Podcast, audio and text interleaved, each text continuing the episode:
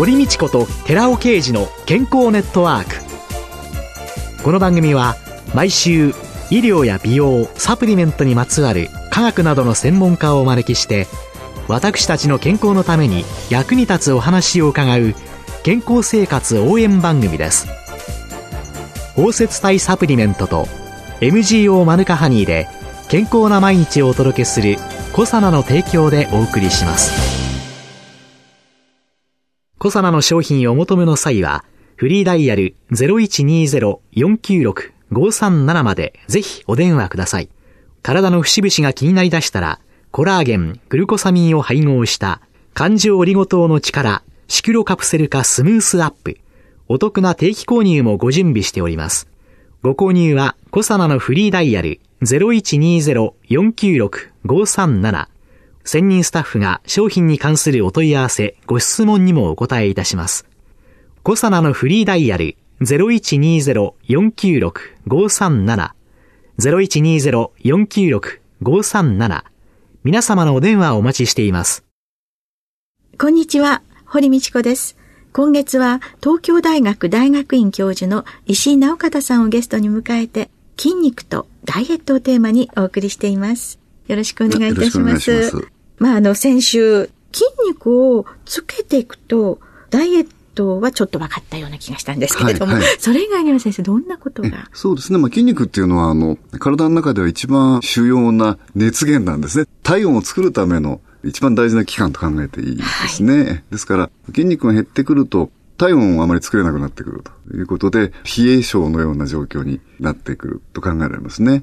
筋肉が動くとこれはあの心臓と同じようにあの血液を送るポンプの役割をしますので、筋肉が減ってくると今度は体の全身のあの血液の循環があの悪くなってくると。例えば足がむくんだりとかですね、そういうようなことにもつながりますね。じゃあ先生、そのむくみ予防の下肢の筋肉を鍛えるには、割と簡単にできそうなものを少しちょっとラジオで表現するのは 難しいかもしれません、そうですね。やっぱりスクワットなんですね。スクワットというのは、キングオブエクササイズと呼ばれていまして、まあ、あの、数あるトレーニングの種目の中では一番偉いと言いましょうかね、あの、一番大事な種目というふうに考えられています。背筋をまっすぐ伸ばした姿勢をまず上半身はキープをすること。猫背になったり、ね、横っちょに傾いたりしないで。体幹っていう、まあ、お腹や背中の筋肉もしっかりこう緊張を保つという効果がありますね。下肢だけじゃなくて、お腹とか背中の筋肉も。で、背中をまっすぐにする。まっすぐ伸ばしてですね。はい、ゆっくりと腰を落として、こうしゃがんでいくんですけども、あの、はい、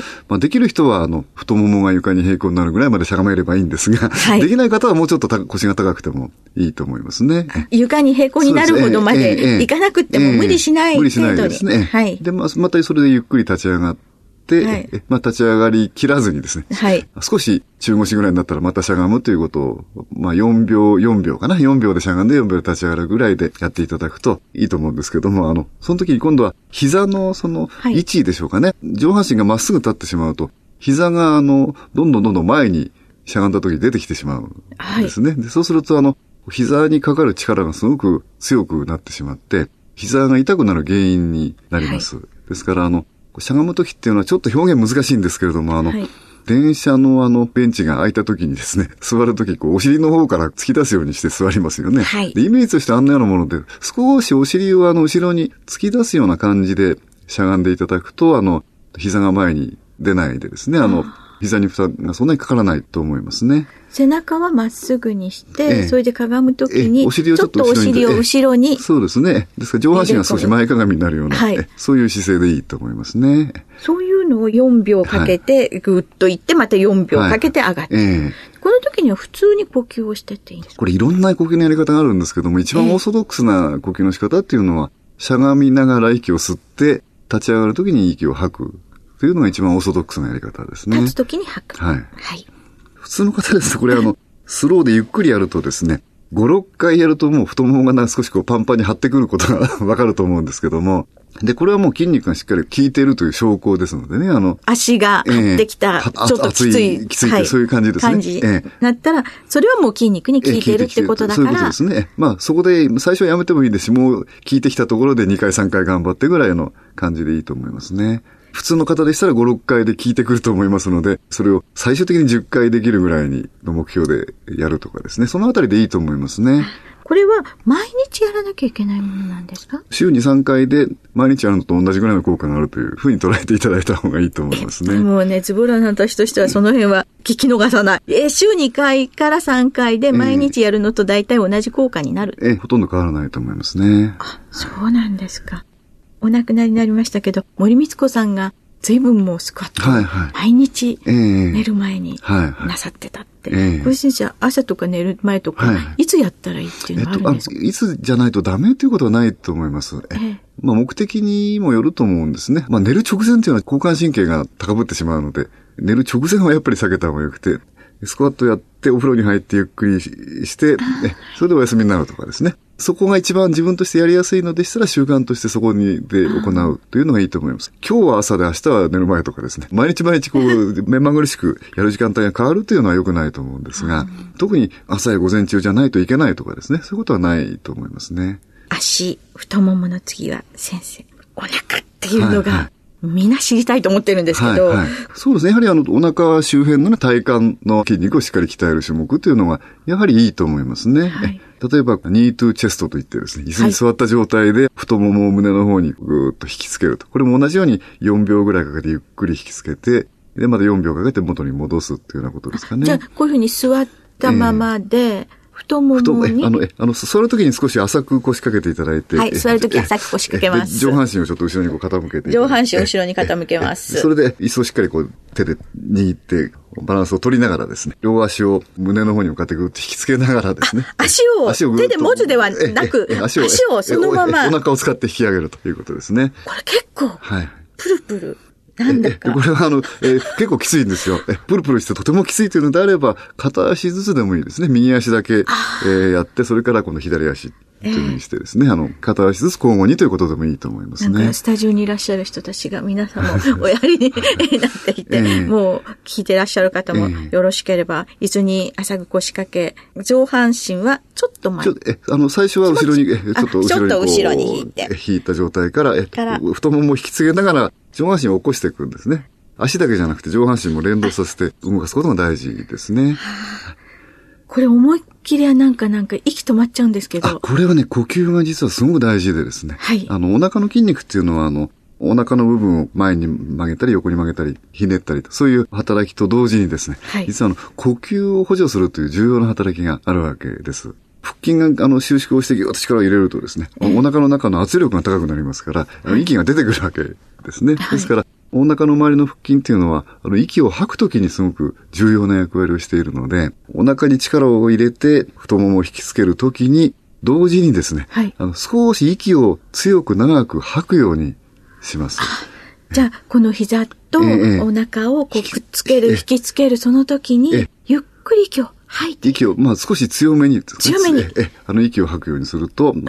筋の活動がうんと強くなります。同じ回数やっても全然あの筋肉の使い方が違うという。ここで思い切って呼吸意識しないと、息止めちゃってる。止め、えー、そう息止めてあの筋肉に力入れるとこの逆にあの血圧上がったりしますので、はい、えー、ですから。じゃあもうあの本当に血圧の高い方なんていうのは、えー、息遣いが大切そうですね。息を止めてうっと大きな力を出すとですね、うん、実はこれ想像以上に血圧が上がります。ですから運動するときは特にその呼吸を止めて力まないようにというそういう注意が必要になりますね。ウォーキングっていうのをよく言われるんですけれども、はいはい、ウォーキングとの併用とか、はいはい、そういうのはなんか。そうですね。まあ、あの、ダイエットというとね、本当にウォーキング、ジョギングのような、いわゆる有酸素運動ということになるんですけれども、世の中の方が、ほとんどの方が考えてらっしゃるようにですね、ウォーキングやジョギング、運動した時に、すごくエネルギーを消費すると考えてはいけないですね。いけないんです。あの、これは大きな誤解でですね、はい、エネルギー消費そのもので基本的に大したことないんですね。ただ、ウォーキングやジョギングがいいっていうのは、全身的な体調が改善されていくということで、知らないうちにあの日常生活がよりアクティブになってですね。で、その結果、あの、1日あたりのエネルギー消費量としては、あの、だんだんだんだん大きくなってきて、少しずつあの脂肪が減っていくという効果の方が強いと。1時間ウォーキングしても、まあせいぜいね、100キロカロリーとか150キロカロリーぐらいのエネルギー消費ですので、ご飯お茶碗半分ぐらい。半分ぐらい、ね、我慢しちゃったら、ってなってしまいますね。そうね。ただご飯お茶碗半分なんですが、あの、それを、例えば、1日100キロカロリーでもいい。365日続ければ36,500キロカロリーになってですね。体脂肪にすれば5キロぐらいには相当する。そのくらいのあの、長期的な見方っていうのかな。あの、もう運動したら、あ、これであの、脂肪が減ったっていう短絡的な見方をしないことですね。これが基本的なこととして大事だと思います。続けることですよね。そうか。1年で36,500キロカロリーか。よっしゃーって、今は私思ってね、打ち帰ると思うんですよね。ところがですね、打ち帰って2、3日はね、えー、今日夜あるから動きするからなんて言ってやり始めるんですけど、3日ぐらいで終わっちゃう。もう 本当に継続しないんですよ。ですから、その継続のコツっていうのは何、はい、どうしたらいいですか？そうですね。あの、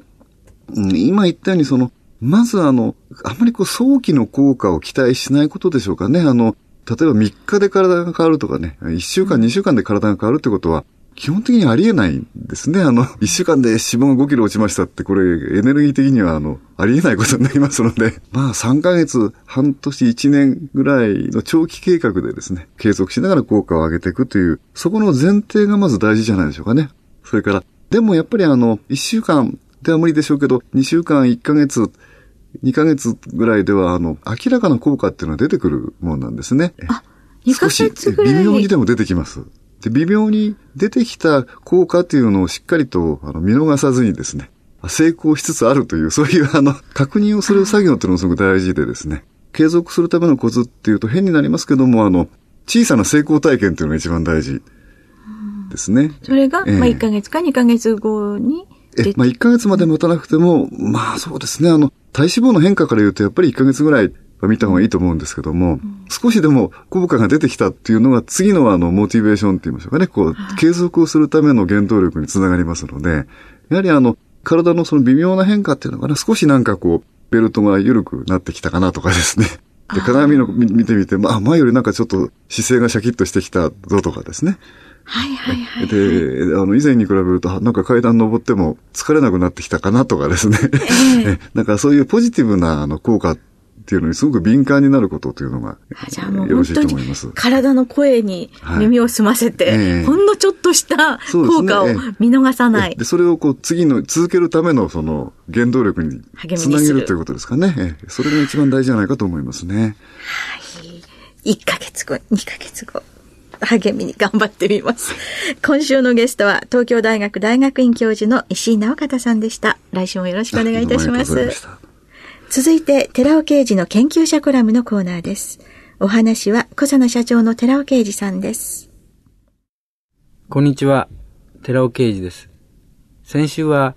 なぜ女性は男性よりも長生きかをテーマにお話ししてきてますけども、今週も引き続きまして、そのテーマでお話ししたいと思います。では、なぜ女性だけこのように女性特有に守られて、つまり女性ホルモンエストロゲン。男性はこのような恩恵が非常に低いわけですけども、この理由っていうのはどういうことにあるのか。それは説明がつくんです。DNA ってよく言われます。DNA、遺伝子って言うと皆さん馴染みになってきたと思いますけども、この DNA には実は2種類あるんですね。核の DNA と、それからミトコンドリア DNA。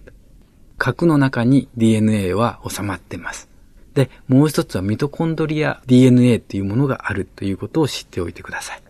人を含めた哺乳類は受精するときに母親由来の卵子の核 DNA と精子によって持ち込まれる父親由来の核 DNA。精子の場合にはちょうどオタマジャクシみたいな形してますけども頭の部分、あれ核ですよね。あの核の DNA がありまして、そこに襟巻きみたいなのがあります。あれが実はミトコンドリアなんです。でミトコンドリアは全然防御されてないわけですよね。っていうことが分かっていただけると思います。実際には精子と卵子両方から核 DNA が1対1で対等にですね、個体発生に貢献するわけです。そのことによって自分はお父さんだということが言えるわけですけども、これはあくまでも核 DNA に限った話なんです。ミトコンドリア DNA があると言いました。ミトコンドリアの中にあるミトコンドリア DNA。これは話は全く違ってきます。受精卵の中で生き残るミトコンドリアは、すべて母親由来のものであって、父親のミトコンドリアは引き継ぐことはないんです。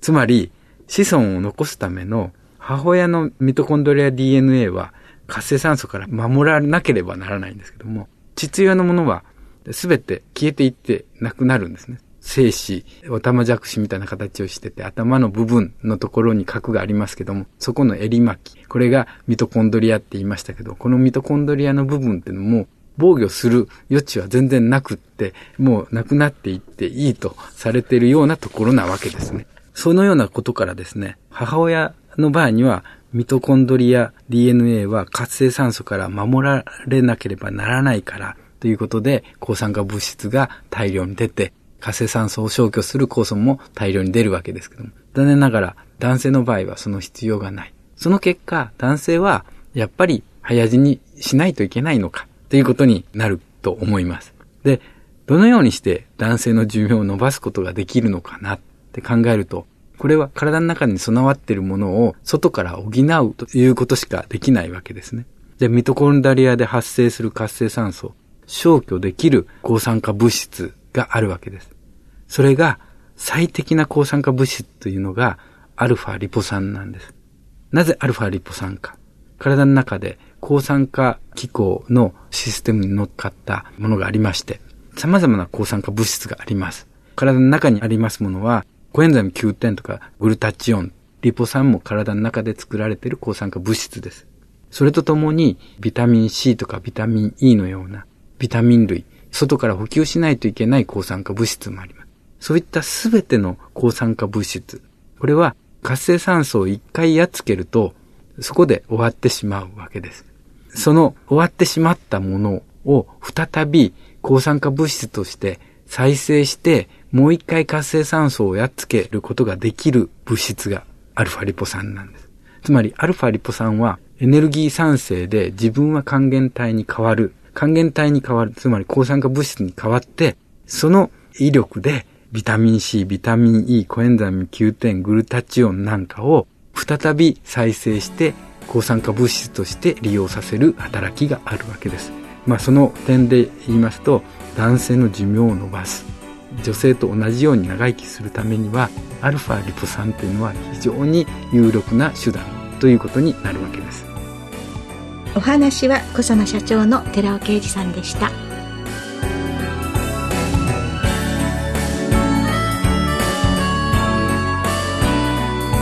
ここでコサナから番組お聞きの皆様へプレゼントのお知らせです。1日摂取量に制限のない新しい食物繊維アルファシクロデキストリンに燃焼系アミノ酸と言われるカルニチンをプラスしブルーベリー味で食べやすくしたダイエットサプリコサナのピュアファイバーカルニチンプラスを番組お聞きの10名様にプレゼントします。プレゼントをご希望の方は番組サイトの応募フォームからお申し込みください。当選者は6月3日の放送終了後に番組サイト上で発表します。コサナのピュアファイバーカルニチンプラスプレゼントのお知らせでした。